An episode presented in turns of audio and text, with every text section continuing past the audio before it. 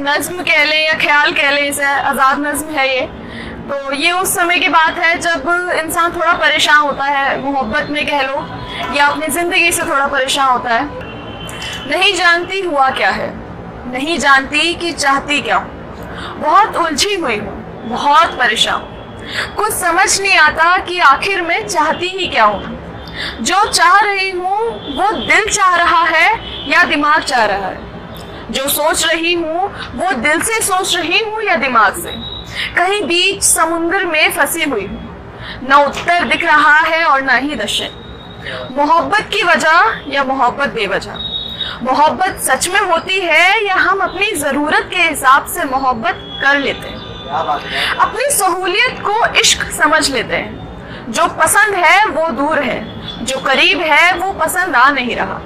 रिश्ता फिर दिल से निभ रहा है या दिमाग से ये समझ आ नहीं रहा। मैं जिसको आई लव यू कह रही हूँ या कहना चाह रही हूँ और जिसको कह रही हूँ, उसको कहना शायद आदत है। सिर्फ़ या पता नहीं, ज़रूरी हो गया है। मैं एक तरफ़ तो आज़ाद समुंदर के बीच और दूसरी तरफ़ पुरानी कोठी के बेसमेंट के में बने झीने के नीचे वाली छोटी सी जगह में बनाई गई कोठरी के अंदर। जहाँ न रोशनी है, न सांस लेने लायक जगह। जहाँ घुटन है, जहाँ ख्वाब नहीं दिखते। वहाँ उसी कोठरी में कैद हूँ। हाँ या शायद जानबूझकर कैद कर रखा है खुद को। क्योंकि रोशनी में आई तो सामना करना पड़ेगा। उससे जिससे मोहब्बत है।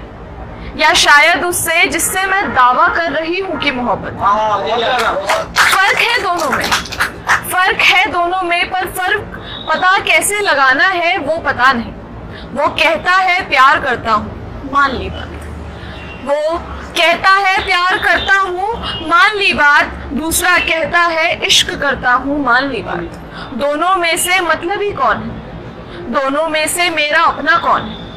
दोनों को अपना लू क्या? दोनों को धोखा दे दूँ क्या? बेवफा होती है लड़कियाँ, ये इल्ज़ाम खुद पर लगा लूँ क्या?